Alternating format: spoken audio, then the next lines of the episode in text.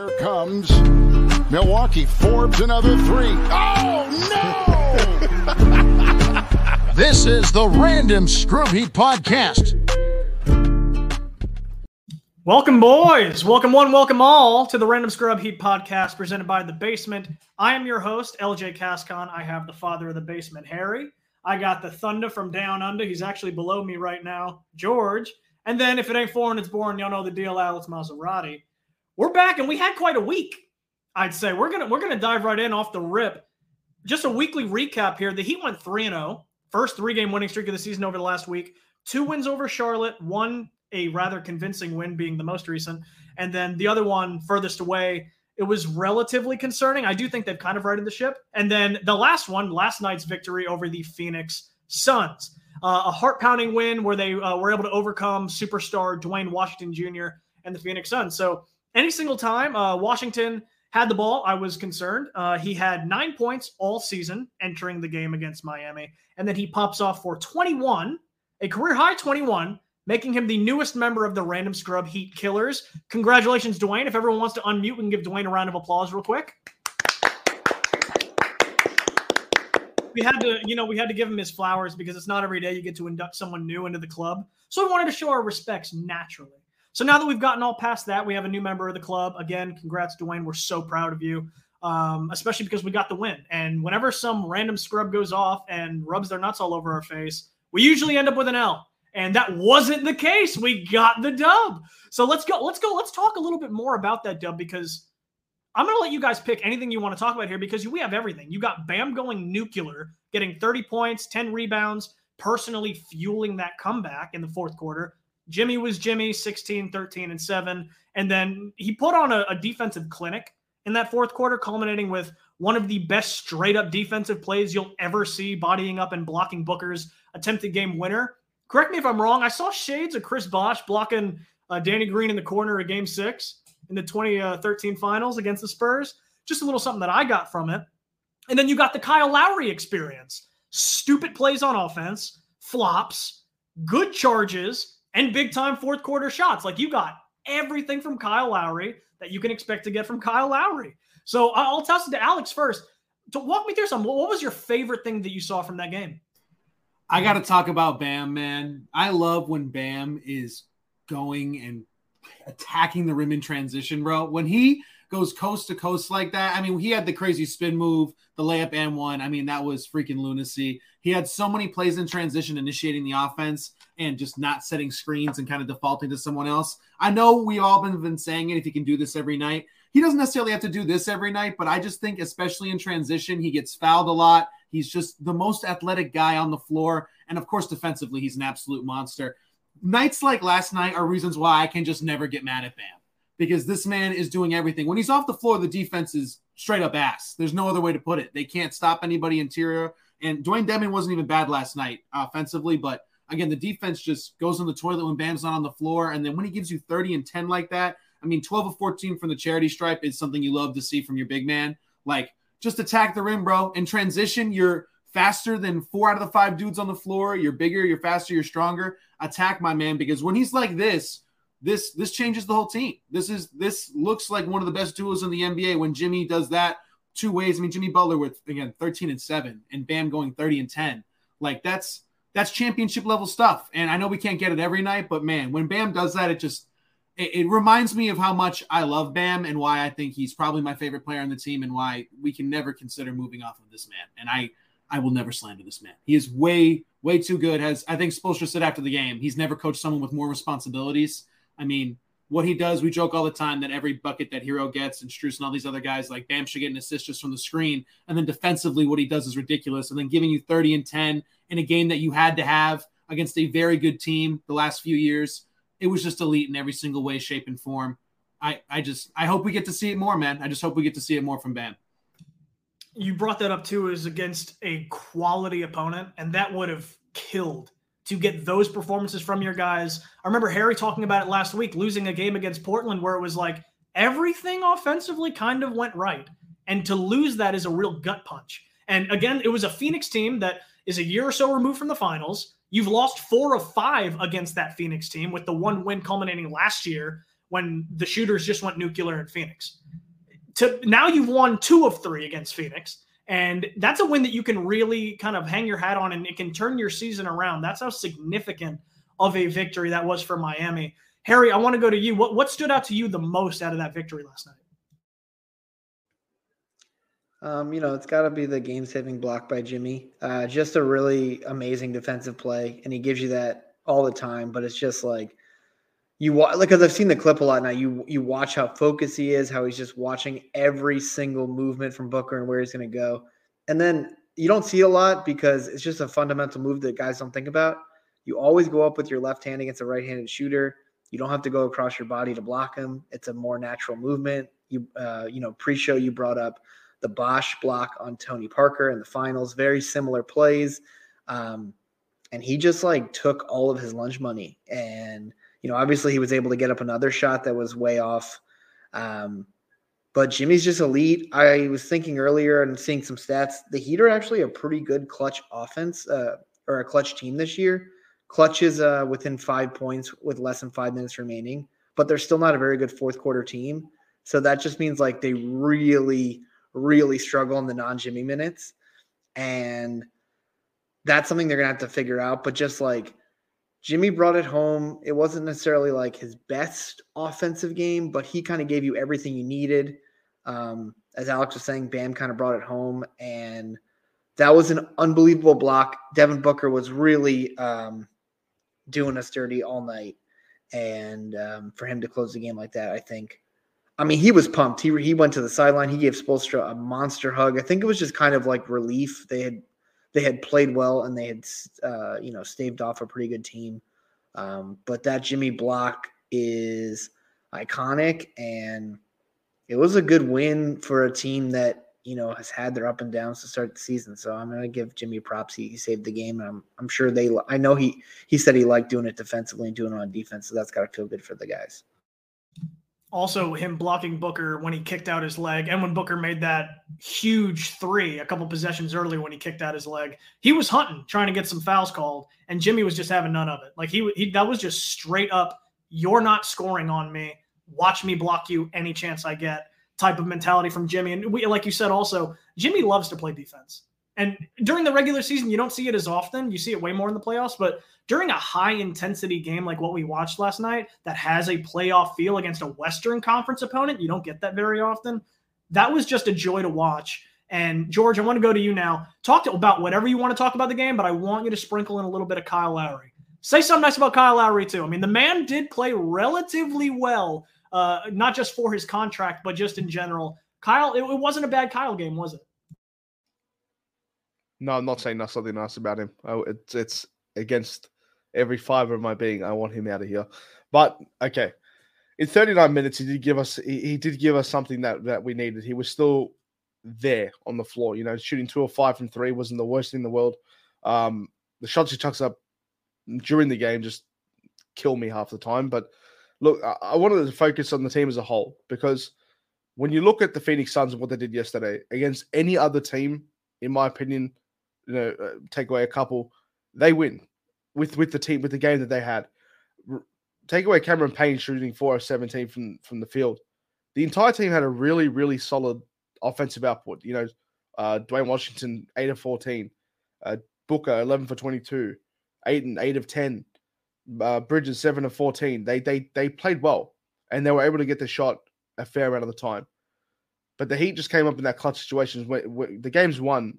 You know, in those moments where, when you're when you're locking down, trying to get those possessions back. And we had fallen behind in the third quarter, we really did. And it looked like it was going to be one of those games where we kept it close to halftime and and they just run away with the game. But to have the resilience to come and, and do that is fantastic. And I bring it back to a Bam quote that he said um, uh, a little while back now was when he said that we're not going to flash our way to wins. We're going to be, you know, grit and grind our way to wins. And we're going to be, you know, dirty and, and, and get it done and shooting 20, 25 free throws to, to four. That's exactly the way you're gonna, you know, that that he embodied it as well. Bam had 14 of those, which is such an amazing stat for him, showing that his he was aggressive in his in his offensive out, um, outlook, and it, it, really helped us. But the team as a whole played well, I believe. Even even stretching to Duncan Robinson, who sh- still shot three of seven, but played. You know, he gave us some good buckets. He missed a few. he- Then he sat down. You know, we, he did. He did exactly what we wanted to do. Dewayne Dedmon shot back to back threes, and they both went in, and it was beautiful. And he had four rebounds and an offensive rebound that led to a an easy putback. So it was nice to see that from him. Gabe Vincent had four rebounds, four assists. Um, coming off the bench, still doing a pretty good job. And and Caleb Martin is the person I really want to talk to talk about now. Shooting five or six from three is something that he's been working on in the offseason. You've seen it time and time again. He had two blocks as well. Was a real crucial part of this win. When you know when you've got players like Strus shooting one from five and and and two from six from Duncan and Lowry shooting two from five, having five from six from a guy that we don't really expect to hit those threes is such a good lift for our team, and um and really kept us around long enough to um to you know to get the win. But that Jimmy block man just just sent me over the edge. Watching someone who whose defense, everyone knows that he's a good defender, but seeing it you know materialize like that when the game matters is just perfect. Um, we need Bam and Jimmy to do that every single night. And Jimmy didn't have the best offensive performance, but 13 rebounds, seven assists.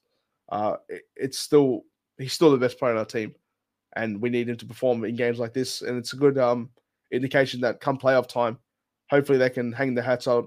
You know, a good Bam performance like that when they need it, and hopefully he can bring that uh, throughout the regular season. You mentioned the free throw disparity, and I'm going to get close to my mic so everyone can make sure they know how I feel about this. 25 to 4. I loved it. I loved every bit of it because a certain Suns analyst who will not be named uh, went on Twitter and started whining about 25 to 4. And it's maybe, maybe it's because every single time you got in the paint, it was either an Ayton dunk or it was a Cam Payne floater from 10 feet out. Miami based their defense around this specifically, and Jimmy even said it earlier today, also, or maybe it was last night after the game. I don't remember. He said their defense was specifically designed to encourage floaters and not to foul them, and their plan worked.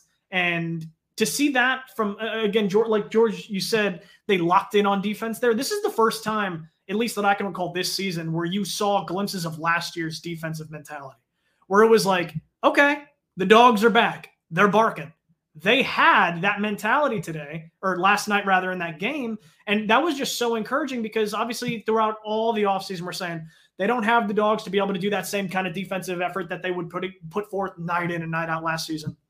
That wasn't the case in this game. And of course small sample size but it's exactly what you wanted to see from a team that just didn't really have that much fight on defense earlier on in the season and we're getting carved apart and it, I, I, know I mentioned it in the pregame. I want to get back to it a little bit. Is that that was the Portland game reversed, in my opinion. You know, you go down, you get outplayed for a good majority of the game, not like a vast majority. You didn't get completely the doors blown off you, but you kept it relatively close. You were down by 13 late in the second half, and then you just locked in the fourth quarter and stole it.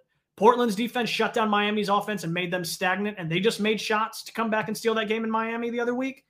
Miami did the same exact thing, roles reversed against Phoenix last night.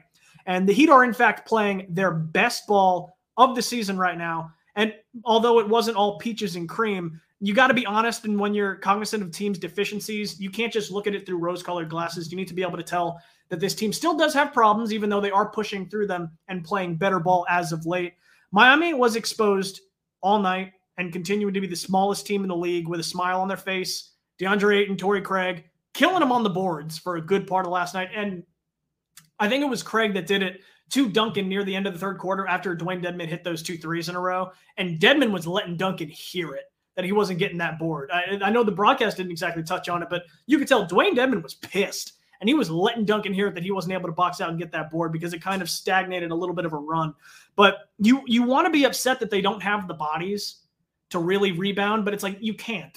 Th- this is what they have until we lean into a little more of trade talk later on in the show and later on in the season when they're able to actually fix something. Um, th- but what they can fix right now is this eight man rotation, this irritating eight man rotation that they are just so happy to ro- roll out their night in and night out. And you're going to run your short list of players into the ground before the new year, before it is 2023. Jimmy Butler and Kyle Lowry are not spring chickens. They have played a lot of minutes in their careers. And it's one thing that you, if you didn't have the bodies, like it made more sense for them to do this last season because Kyle Guy and Chris Silva, shout out George, actually got minutes last season. You have more promising players, i.e., Nikola Jovic, You have Jamal Cain. They just called up Orlando Robinson. You have guys to fall back on right now, and it's a fair gripe to have considering the fact that they aren't doing it. And as George goes on, no one can see right now. He, he's he's showing his respects to Chris Silva. So I want to go to you, Alex. What's going on with this eight man rotation? Why are they not kind of leaning on some of the younger guys to alleviate minutes off of some of the older players? I quite literally have no words for it. I, I will always go to bat defending Spo. I think he's one of the best coaches in NBA history. And in a Miami market that has had instability with the Dolphins, Marlins, I can never be salty that this man has been on the bench for as long as he has been but what the fuck are you thinking? Like I can't I cannot describe. I play 2K GMs all the time. I put Jimmy Butler's minutes at like 33, bro. I, I put Kyle Lowry's at 28. Give Gabe Vincent more minutes. Cut them in half. Like literally, I don't understand. And I, I want to say some nice things about Lowry, but the fact that we're looking at a performance in 39 minutes, two of five shooting, and we're like, hey, this is the best we're gonna get, screams give this guy less minutes to me. When you run out eight people this early in the season. You you talked about it, running guys into the ground. Like, is Tom Thibodeau like the spirit of Tom Thibodeau just like lurking in the background here? Like, I Jimmy Butler, I guess, can handle it, and he will always say he can handle it. But if he runs out of gas in the playoffs, you're cooked. You're not even making out of the first round. Like, if he can't do what he does. Um, I again, I think Bam can handle it. Uh, we got dudes already injured. Like I don't know, man. And again, some of it maybe isn't necessarily their fault. I I, I hate to bring up the Dipo thing, but he got hurt. Omer Yurtseven, who was supposed to save the rebounding of this team, apparently, uh, he's not even going to play this year. So we can just consider that project done for. I don't even think he'll be back on the roster next year. Why isn't Nikola Jovic playing? Why? Dewayne Dedmon is he's still terrible. I cannot watch another skyhook. I can't watch another scoop layup. I can't watch. An, I mean, he's yelling at Duncan, bro. Look in the fucking mirror. It starts with you as the big man. Get the rebound, make a block, make a play. Like the common denominator, what happens is Bam comes out, you come in. This defense sucks. So it's it starts with you, and I, I, I agree. It's really easy to yell at Duncan on defense, Dewayne Dedmon. Everybody fucking does it from their living room every single night. How about you fucking do something, bro? And like, let's make a play here. Call some guys, make some trades. We're going to talk about that later. But give Nikola Jovic some minutes. I don't. I know he's not the best rebounder in the world, but the dude's tall. I mean, he's going to luck his way into a few, right? Like I, I, that's just how I feel it. Or he's at least going to do a better job than what we're going out there right now. And again, I see him hitting threes in warm ups, and it just makes me think about playing him next to Bam. But listen, I think Tyler Herro also is a big part of the rebounding. He's a very I'm gonna you know crap on Tyler Herro later on the show, but like he is a good rebounder for his size. He's a very aggressive rebounder for a guard. They're missing a little bit of that. Everyone on the team needs to have that mentality of like we have to go up and get boards. We just have to, especially if Bam's going to go all the way on the three point line and try to guard Devin Booker, some of the best players in the NBA. You need someone on the back end to help with it. But to just get back to your main question about the eight man rotation, I mean, I just think it's stupidity, to be honest with you. And that's coming from someone who fucking loves Spo. But this is a recipe for people to get hurt. I don't know how Kyle Lowry hasn't gotten hurt already. Like, seriously, I don't know how his hamstrings are still intact right now because I can't play 39 minutes a night. I know for damn sure he really shouldn't be. I think the last time he did it was 2016. Like, I don't. This is concerning to me, man. And again, even when he plays well, I understand you want to give him more minutes, but this guy's old. This guy gets hurt, and I'm concerned about Jimmy too, man. So I they got to figure something out, even if it's just spurt minutes for some of these guys. Give some dudes some relief. And I know we talk about how they get killed and without the minutes of Jimmy and Bam, so it forces Spo to a tough spot. But there's got to be days where you're not relying on him to play 40 minutes to beat Charlotte. Harry, I'm specifically going to skip over you right here. We're going to come back and I'll let you close it out because I know you have some choice words about it. George, you're up. What, what, what do you think about this eight man nonsense? Look, when it comes to rotation, I understand and I agree that eight man is just not the way to go right now. It's never the way we've operated last year when we, you know, top the East. We were playing games with 11, 12 men in the, in the rotation. It was it was happening frequently. But when I look at who is available right now, um, you know, players like Jamal Cain, Highsmith, Jovic, Haslem, I, I, I look at Jovic as a long term prospect. He needs to be in the G League. He needs to be getting minutes. He needs to be in the gym. He needs to be on a proper nutrition plan. I don't think he needs to be playing right now in the team. I don't see him benefiting more from minutes up at this level in the in the 11 to 12 range when you could literally be playing 30 minutes in the G League and and dominating and and, and actually honing in on your game, working with trainers. He's a long term prospect. Players like Jamal Cain should be making their way into the rotation right now. Haslem is 40 years old, 40 something years old. Uh, he does not need to be playing in the rotation. So it comes down to Highsmith and, and Cain. Those two players should be getting minutes. And I get it. 39 minutes from Kyle Lowry, unacceptable. Max Strus, 36, he can deal with it. But I, I would like to see him more around the 30 minute range. Um, Bam 36 is fine. Caleb 37, he's young, he can do it. It's what he paid him to do. Butler 35 in the regular season should not be happening. I, I, I don't think it's necessary um, to have him play that many minutes. It's probably necessary for us to win, but I, I don't. I would like to see his minutes come down a little bit. But players like Cain, who are who are trying to crack the rotation, who are trying to make a name for themselves and trying to earn a contract with this team and show their worth, um, should be playing. That's that's the bottom line. When it comes solely to Jovic, I don't see him getting minutes and you know and, and actually benefiting from this time in, in in the game. I understand he's tall, but he's so skinny. He's super skinny. He needs to put on some weight, and and God forbid he gets an injury when he, when we don't need him to as well. But put him in the G League. Just just slap him in there. Get anybody else. We've got a whole league of guys down there willing, you know, who are NBA ready um, to try and make the name for themselves. Go get one of them. I, I haven't looked at the G League in, in in a hot minute, so I'm not going to try and call out anybody who's been playing there right now. We did cut Dru Smith um, from the team to sign Orlando Robinson. Why isn't he playing? He's he's a big man. We needed more rebounding yesterday. Um, you know, we, we got a rebound of 45 to 42, but that's a rare occurrence when Bam's catching 10, Butler's getting 13, Caleb Martin's actually getting five rebounds, which doesn't seem like a lot for but for Caleb, those are decent numbers.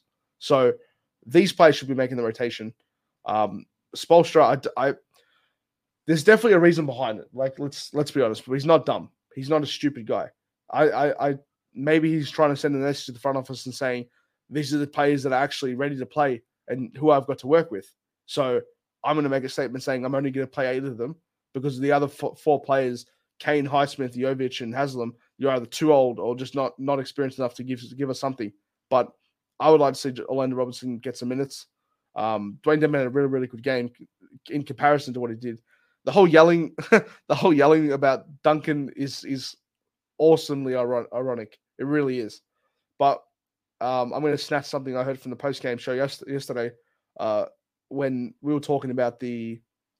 Sorry, I wasn't talking about when they were talking about um, Dewayne Dedmon. He's he's kind of suffering from the system he's playing in as well because they like to switch him and they're talking about blitzing him, uh, playing you know playing blitz on top of there, and he's just stuck in no man's land when we need a rebound. Um, that's a coach problem. That's a system problem. That's not always a, a Dewayne Dedmon problem. I never thought I'd be sitting here making excuses for a guy like that who's been playing terribly all season. But um, he did he did good yesterday, and I'm happy. He got three offensive rebounds out of the four he got, so um, he did exactly what we needed him to do. But I would like to see Orlando make a, a an appearance soon. I agree with you completely that it, this system doesn't exactly benefit his particular set of, uh, set of skills. Uh, but you have it's early in the season, and that's why you have gotten a string of actually decent Dedmon games back to back. He played decent enough in the two against Charlotte. He was good against Portland. He was flat out good last night. And that's crazy to say. But you're right. Orlando Robinson, as the season goes on, they already called him up. But uh, that was an interesting point you brought up about Spo maybe trying to send a message with it because that would make sense on why he's not doing it because Jovic, you have him. He's on the roster. He needs minutes, not NBA minutes, maybe, but he needs minutes in general to get some run. And the fact that he's not in the G League getting those minutes, I, I I'm a little confused by that because if you're going to have him on the roster and have him dress for games, and he's not going to actually get on the floor when you have an eight man rotation, I get it's probably nine when Tyler's not injured, but still, that's like you could at least balloon that to 11 by playing a Jamal Cain or an Orlando Robinson if you really don't think that Jovic is ready. And I agree, he's probably not ready. He's a little too raw. But even then, send him to the G League and let the dude get some run because I personally do think Cain is ready. My personal opinion, I think he's ready. I saw enough in the preseason to think he can contribute and he can bring value to the team. Hand in the air. I was an Orlando Robinson hater in the preseason and the, the summer league. I deserve that, George. I, I was an Orlando Robinson hater. I think his hands are ass. I don't think he can catch worth a shit. I don't. I, I, I don't think he has any touch around the rim at all. I think it's like you have a better chance of throwing a rock. Like for me, going on an NBA court and hitting a hook shot around the rim than Orlando Robinson does of throwing a rock into the ocean on a boat in the middle of the ocean. I don't. I just. I'm not a huge fan of him. Alex, do you have something you wanted to add about it? Why the fuck didn't we call Dwight Howard? How did he go to overseas? Like, how is Dewayne Dedmon playing and not Dwight Howard in the NBA? Like, Dwight Howard, He's Howard. Trash. I He's know trash. He deserves to be there. before. He, No, that's I- about He deserves to be there. I know Dwight Howard's trash, but like He's Dewayne enjoying Dedmon- China. Let him let him enjoy it. Dewayne Dedmon's worse. Dewayne Dedmon's Don't care. Hundred percent. Like, there's got to be dudes out there on the street at the Y that are better than some of the dudes we're throwing out there to Yeah. fucking rebound. Dru Smith, who got 11 rebounds in the G League. Dare I say Hassan Whiteside? I'm kidding. I'm kidding. George got up. George was about to leave. I'm kidding. Come back. Come back. Don't have a heart attack. It was just a joke. Man, George is about to go fight a kangaroo. That's what I'm saying. George is about to go outside and grab a, a wallaby and whoop its ass for me. All right, Harry, let's get back on topic. Back to you. Go speak your piece about the eight man rotation. I know you've done it in the past. I'll give you the floor again and just go crazy. Yeah, I mean, we we can look. I don't want to sit here and question uh, an all-time championship coach, but I'm going to do it anyway because that's what I do, and it's good. Like, it's a weird strategy. Um, you know, they, they're winning, and it's a you know the rotation's working, but it, it's not the playoffs. We don't need eight guys, and I think you're kind of right, LJ. Like, maybe when they get Tyler back, maybe if they could work in Dipo for any minutes at all, like, you know, a 10-man rotation would help. Um, anything like that would help. Duncan's out there simply because they they got nobody else. He I, I was looking it up earlier. They got nine guys playing 12 minutes a game. Duncan's the eighth worst three point shooter out of those nine guys. The only guy behind him is Bam, who hasn't hit one yet. Um, and if he's not shooting, I just don't really see much use for him out there. Uh, I know people are very excited that he learned how to dribble and uh, you know go inside the arc a couple times a game, but the bar is so low for that guy. I mean, I, I could jump over the bar and I can't jump at all. So um, just you know, we need to move on from him, and hopefully we can we can do that, and we can we can work out a trade. But I'm with you, man. Like people were getting, they were saying, man, this team isn't playing with a lot of effort yesterday. Like, no, I just think they're tired and they're old, and um, they need guys in there. Like the reason why I really liked Jamal Cain in the preseason was because that guy was all over the place.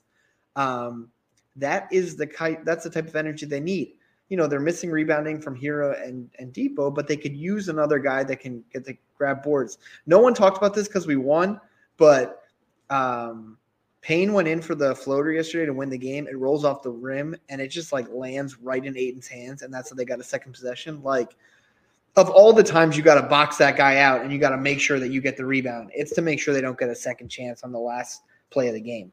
So, um, you know, we need to we need to work this out. I really don't think eight eight guys is going to work. Especially these are going to be some tough road games. We have a back to back coming up too. Um, you know, the last thing we could possibly afford is another injury or something, and you're kind of risking it when you're playing Kyle 39 minutes, Jimmy more minutes. Um, even I don't even like Bam playing a lot, even though the team the defense is so bad without him. But they need to work. They need to figure this out, and hopefully they're getting reinforcements soon, whether from guys that are coming back or we'll look into making trades around mid December. Yeah, I just want to add as well. There's a um, I just had a quick quick gaze to the um to the uh, G League, and we got a guy named Chandler Hudson there, and um, he's a career 40 44 percent three point scorer. No, sorry, uh, field goal scorer, thirty percent from three, but he's averaging fifty seven from from the arc this season in the G League, and a guy like that could walk right into the rotation right now and give you um and give you good minutes. He could give you you know, good scoring in, in his last few games. He's actually been playing really, really well. So to see him come up um, and get some minutes there as well, he's one guy. You know, we've also got Jamaree Bouyea, uh, DJ Stewart. They, they've just been sitting there in the G League. And if I just read you, and I understand this G League, I get it. I'm very well aware. But Jamaree Bouyea is averaging 19.3 points a game, 8.8 rebounds, six assists, off 67% scoring.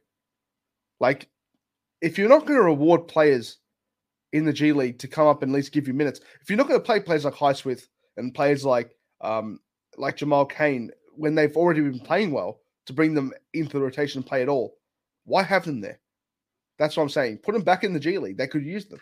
So I, I don't know. I want to see where the organization goes from here in, in terms of of talent they've already got and they've already been developing in the G League. I will say that, you know, it's a talent driven league, and five of the eight man rotation that we saw the other night was undrafted.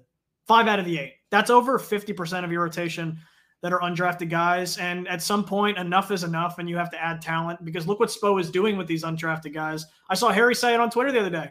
Imagine if you got him some other players with legit, like raw talent, like that are just amazing basketball players in general and don't need to be crafted in the lab for two years in a G League developmental system. I mean, Miami has insurance literally sitting there right on the bench and they're not using it. But you know who also has insurance? The sponsor of the basement, Simple Health Advisors, a primary sponsor of the basement. Insurance doesn't need to be complicated. Email them or give them a call today and tell them that the basement sent you. Email our boy Jay Poe, simplehealthadvisors.com. You can give them a call as well at 321 345 7738. One more time, you can call them at 321 345 7738. Now we're going to do something brand new that we haven't done on the show before. Brand new segment called Trading Spaces. I'm going to toss over to our boy Alex, not Maserati, our different boy Alex Sheltman, and he is going to walk us through a couple trades that he's kind of been cooking up in the lab. It's a little bit of a sneak preview to a, a possible future show that we might also be doing on the network. So we're going to see how it goes. Alex, the floor is yours, my man. Hey, thanks for uh, bringing me on, fellas. Uh, appreciate that. So I, I, cooked up a couple things here. Um, you know, just a couple small, medium, large trade is sort of what I'm calling them. Um, and you know, we give up varying assets depending on on what we're getting back, of course. Um, and, and I tried to make them as realistic as possible. Obviously, these aren't going to be as you know set in stone as to what the actual trade would be. Um, but the first one I, I, I put together here was um, you know, looking for continuous help at the four, which seems to be the theme. Um, getting something like a Kelly Olynyk back. I also added in a Jordan Clarkson. I, I, feel like the Jazz really just don't actually want to be good this year, um, and I think they w- might be more willing to move off of someone like Jordan Clarkson and Kelly O, who are obviously making the team better. Um, and you know, we're giving up like a salary match, which would obviously be Duncan. Everyone's going to be excited for that. That's going to be a theme going forward in these as well, getting rid of Duncan in, in a lot of these trades. Um, but I, I, think we would have to give up something like a Jovic and a uh, you know maybe like one first uh, to entice them to to jump on board with that trade. Um, you know that's that's this first small one there. I don't know if anyone wants to jump in on that or or give any thoughts on on on the opinion on that one. Just real quick, I would th- I know Harry has something to say too, but it was like I'm not in love with. I mean, I like what we get back to, but I'm not in love with departing a first round pick and the possibility of whatever Jovic could become just for kind of a temporary thing that I think only makes you not a first round exit, but maybe a second round exit or an Eastern Conference Finals exit. I'm more so I'm not I don't me personally I don't want to part with that pick because again like we said the other show that pick in a draft this monumental to me I think this is a great draft.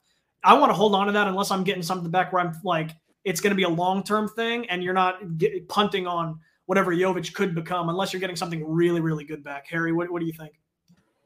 Um, you know, hey, I'm I'm open to the idea. I think maybe you're right about Utah, where maybe they'd be more willing to take a later pick in the 2020s, like a 2029 or something, because they have so many picks coming up from the two trades they made. So that's something I probably w- could be talked into. I'm high of giving up Jovic and the pick, even though I understand that Clarkson is both a good scorer and obviously you have his bird rights to sign him again.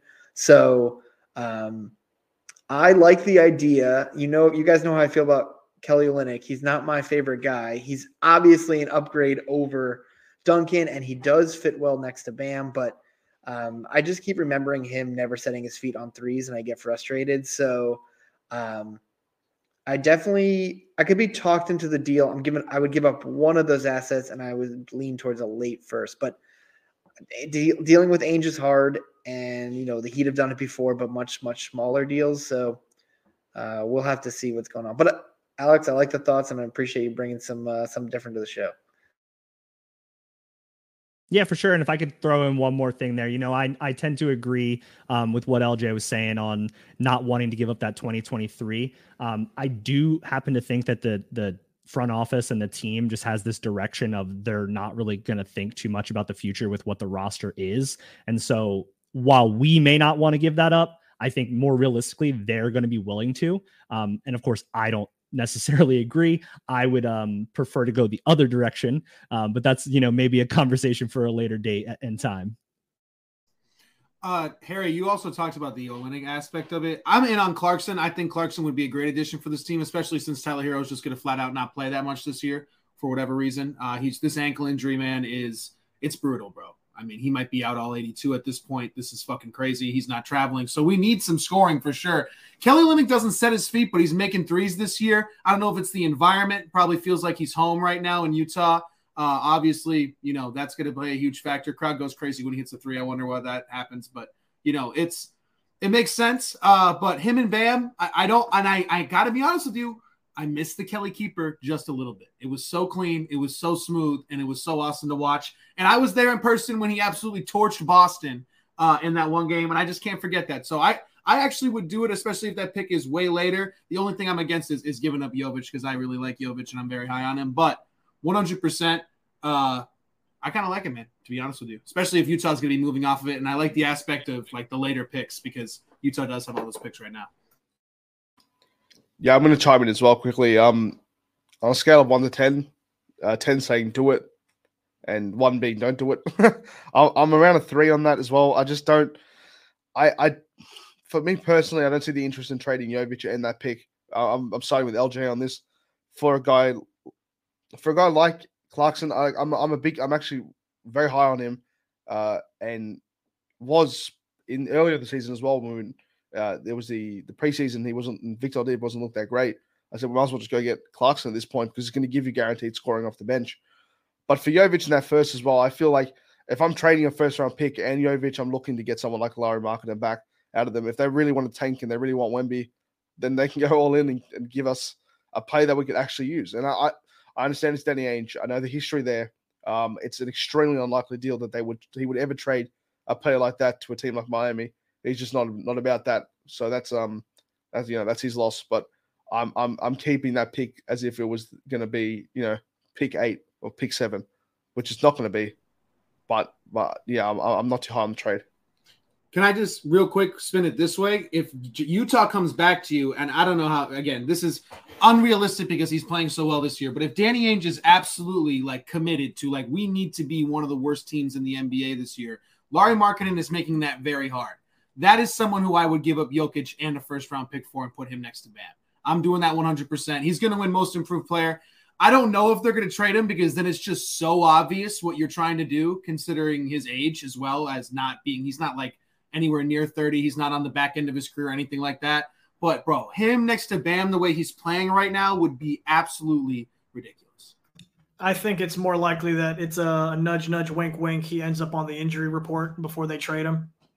That's just, I would see them probably going that route before they actually get rid of him. But then again, like you said, too, they have so many picks. I mean, how many more picks do they really need? There's only so many roster spots for all these picks that they got, too. But well, what's the next trade you got, Alex? Yeah, so I kind of beefed up the second one. Um, the the third one's going to get a little bit more complicated, but we'll start with the second one here. I have um, this one's sort of more of an all-in move, which kind of bridges the gap for the player that we get in return. Um, what I was looking at again, continuing with the theme of getting a four, um, you're getting uh, Harrison Barnes from the Kings, um, and now I am a firm believer in that the Kings like to pretend that they're going to compete every year, but they're not really going to compete every year. So maybe you can continue to entice them to sell off certain assets. Um, but I went one higher and I actually threw in Fox into the deal. And basically, um, the deal that we're giving up here is uh, Lowry for filler. Everyone's going to love that. Um, Duncan, of course, more filler. And uh, we're giving up Jovic and every first round draft pick we have available to trade. So at this point, I believe that is three. Um, we might need to make a small move to make that possible uh, in order to facilitate. Um, but the deal, of course, would net you De'Aaron Fox, who bridges the gap between um, you know current and future type of a player that we would be looking for. I like that one a lot because you already know the history with Jimmy, or not Jimmy, with Bam and, and De'Aaron.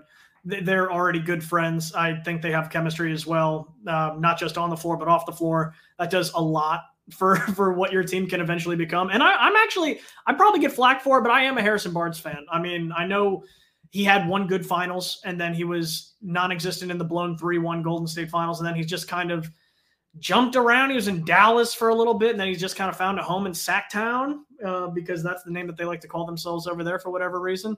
I, it's I, I, like it overall because yeah, you get rid of Kyle and you get rid of uh, Duncan and then you are emptying the clip from the first round pick perspective, but I do think that that's not necessarily a huge deal too, because I think Sacramento would probably be looking to acquire a handful of picks like that. They're going to get rid of De'Aaron. So overall, I, I, like that trade for both sides. Then again, I am extremely biased. Uh, maybe we should get a Kings fan on here and figure that out. But I don't know any because I don't think they're real. Uh, anyone else think? Well, what is anybody else's thoughts on that trade? So I I like Fox, and I obviously like the start to a season before he got hurt. He was shooting he was shooting a lot better this year, which is kind of my concern. Like, can he be efficient? Is really that's the Fox issue. Like, can he be an efficient scorer from the point guard position? Um, so I'm I'm like a little worried about I'm worried about it because I don't know if that really um, uh, I don't know if that um, like makes them a championship contender. I guess it gets them a lot closer, which is kind of what people want. Like make a move, right? Like decide. So I think I think I could be talked into it if the Heat are like, this is the guy we want. Obviously, he's under contract for a while now, and we're cashing our chips. So you could talk to me into it. He's not my favorite guy available, but it might be the best guy that he can get. And if that's the case, and that's what they want to do, um, you can probably get me on board for it. I love it. I love it. Give me more of it. Give me more culture. I love the Harrison Barnes pickup as well. I think that's that's the, the sneaky one in the trade as well. Um, getting the starting power forward for your team. He will literally be starting. There'll be no end ifs or buts about it. But there's another player on that team I'm looking towards, and that's Richaun Holmes.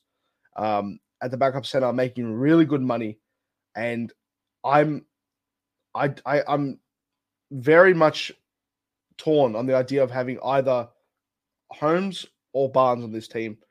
And look, Barnes would definitely make it a better immediate impact, but having a backup center like Richaun Holmes, who just goes through spurts of being one of the best backup bigs in the entire NBA, I'm, you know, I, am just high on the trade. I like dealing with the Sacramento Kings. I reckon they got enough to offer. They um they gave our boy Apollo home, and and we got to reward them for that with all the first round picks, uh, for the future. But yeah, I, I'm hundred percent down with this trade. Uh, like I said, scale of one to ten, it's a nine. The reason why it's not a ten is because I just don't know if Sacramento will look to that and go, ah, three first round picks from the Heat. How good could it be? But if the, if they hate us as much as everyone else does as well, those picks should be one, two, and three. So let's see what happens there. I fucking love every single aspect about that trade. I mean, anytime you're going to get rid of Lowry and Duncan in the same trade, I think I'd trade Lowry and Duncan right now for Chandler Parsons and a Diet Coke, to be completely honest with you. Like, immediately. I'll drive Lowry to the airport myself. We can hit Krispy Kreme on the way.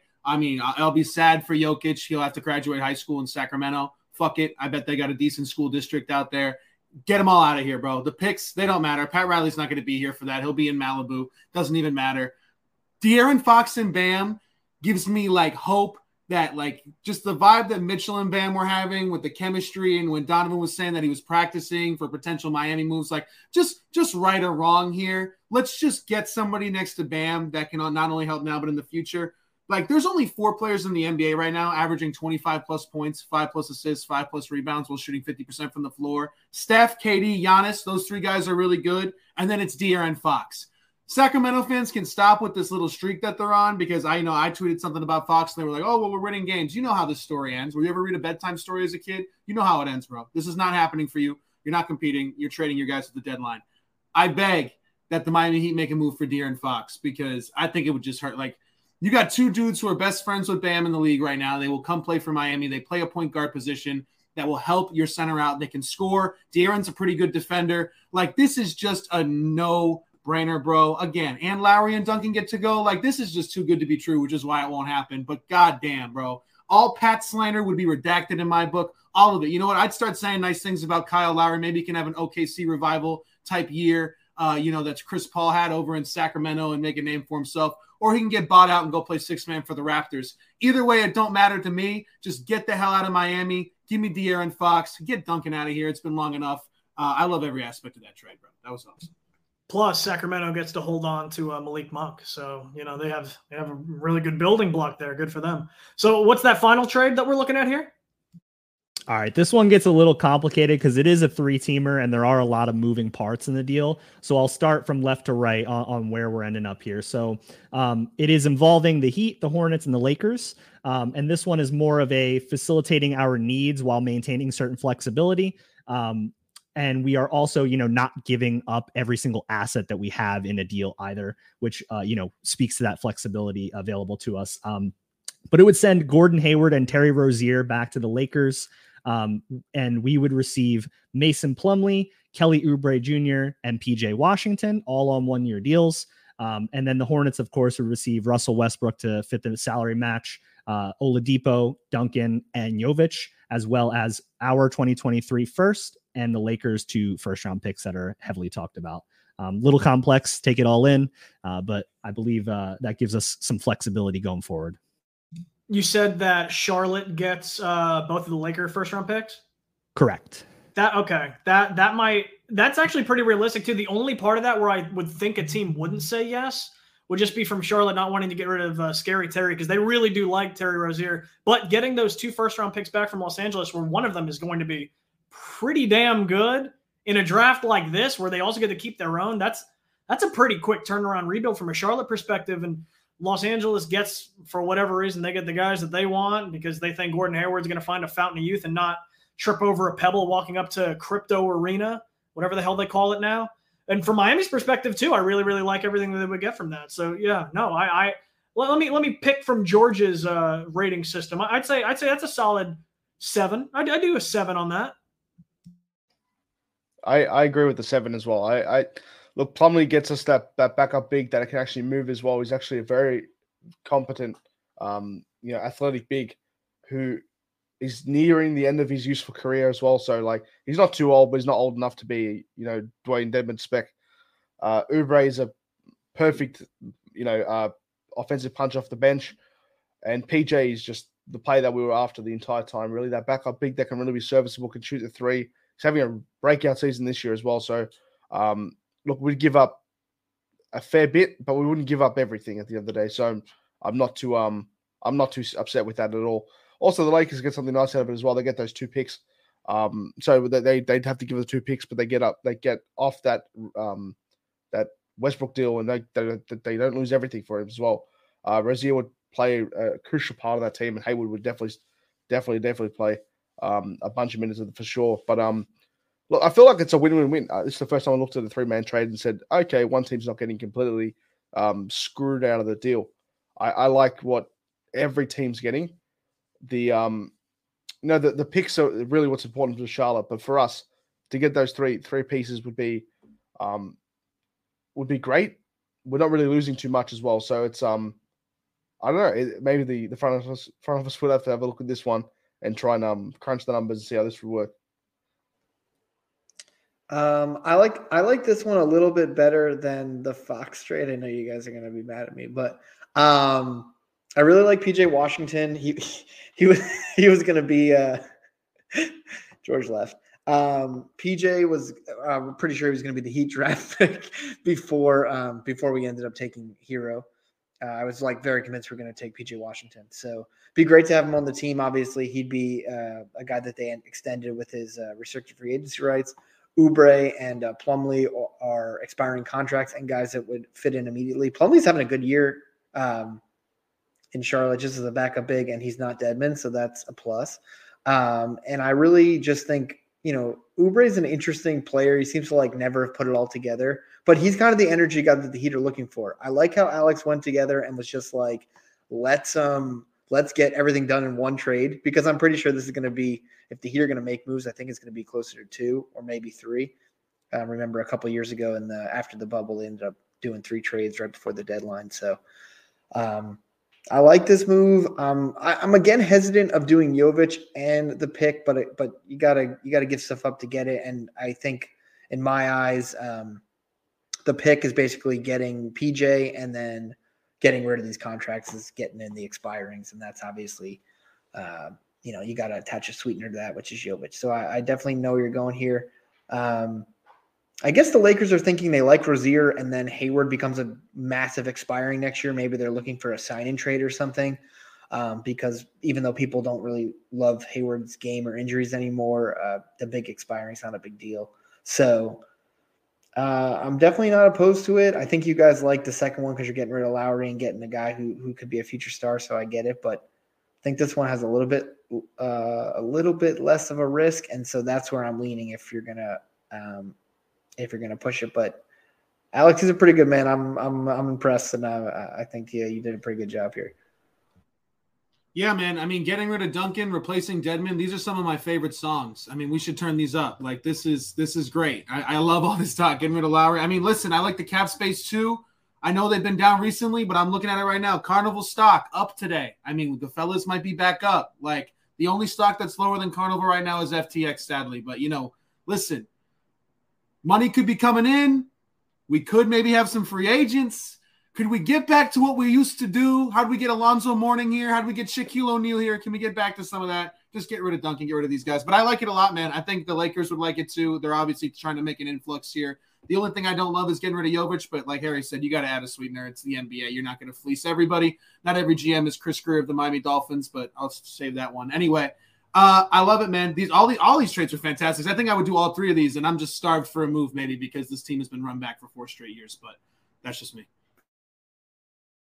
All right, thank you so much for joining us, Alex S. Sheltman. We'll, we'll I'll, I'll think of some kind of nickname for you anytime you hop on here because I really like that segment a lot and I, I, think we might dip our toes back into that water as well in the future because that was that was nice. It was a really nice change of pace. So thanks so much coming on and cooking up some heat because those were three really good trades that I think got more and more probable as the list went on, as far as like each t- other teams minus Miami's ability to say yes to their willingness to say yes to that, I should say. So as we look to hear close, Alex, you can stick around if you want because we're about to give some predictions as we close the episode. Miami goes on the road now because for whatever reason they have they have just had a very heavy home schedule to start the year, and now they're looking at for the next week all road games being Toronto, Washington, Cleveland, and Minnesota. I'll keep my predictions for last because you'll see why. It's for whatever reason Toronto's very hurt. No Pascal, no Fred VanVleet. Uh, Washington doesn't have Bradley Beal. Cleveland, who knows if Mitchell's going to play in that game? And Minnesota's Minnesota because I, am just never intimidated by a team that employs Karl-Anthony Towns. I'm just not. But so, what do you guys think? I'll let you guys pick your order on whatever you want to do here. Well, what, what are we looking at from a, a, a, record prediction standpoint for those? What is it? Four games next time we meet next week. Um, based on you know, based on a lot of the injuries of these guys, I think you would look and say they could probably do three and one. But being the I sort of lean more pessimistic when it comes to sports and stuff. I'm gonna say two and two. Um, I do think they're gonna win at Toronto tomorrow, and then I don't know. They're playing well. They could they could do something crazy. I'm just feeling like they they screw up a game somewhere, and and Cleveland's a tough game, even if uh, even if Allen's a little uh, injured for them. So, um, I mean, they are facing these teams at the right time, but I think two and two is where I feel comfortable going for the week. I, I agree with you, Harry. I think two and two is the right call here. I mean, Toronto, I think with all their injuries, we take care of business. Washington, we should, but we always struggle with dudes on their team for whatever reason. But again, I, I like that one. Bro, you know if Donovan plays, he's giving us 50, bro. Like you just know it's scripted. Like it's literally the NBA gods have the script already written. He probably won't even play until that game. And you know he's giving Kyle Lowry the work. Herro will actually probably, you know, maybe gut up and play that game, hopefully. Uh, and Donovan Mitchell will just take him to the woodshed. Um, there might be even be a half smile on my face, to be completely honest with you.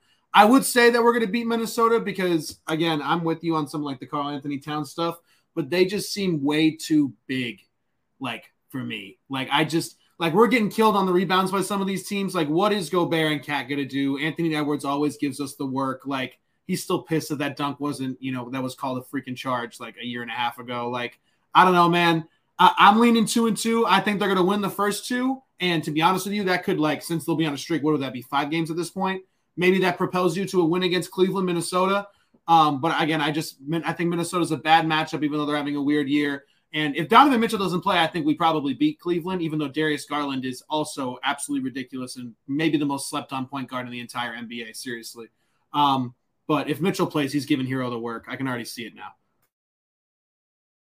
Yeah, I'm, i was going to originally start with two and two myself, um, but I'm going to go a little optimistic here. I'm going to say three and one, and I think the lone loss is going to come to the the Cavs. Um, I do think we are going to struggle with the size, like you mentioned, but I think the Wolves are just so dysfunctional. Um, we can take advantage of some of their weaknesses with the the Cat and Gobert uh, mismatches on some switchings. Uh, if we can get Gobert out onto the perimeter, um, I do think you know Jarrett Allen and Evan Mobley are a little bit more capable of switching on to perimeter players and and being a little bit more serviceable on that defensive end. Um, but yeah, I do I do like uh, the first two.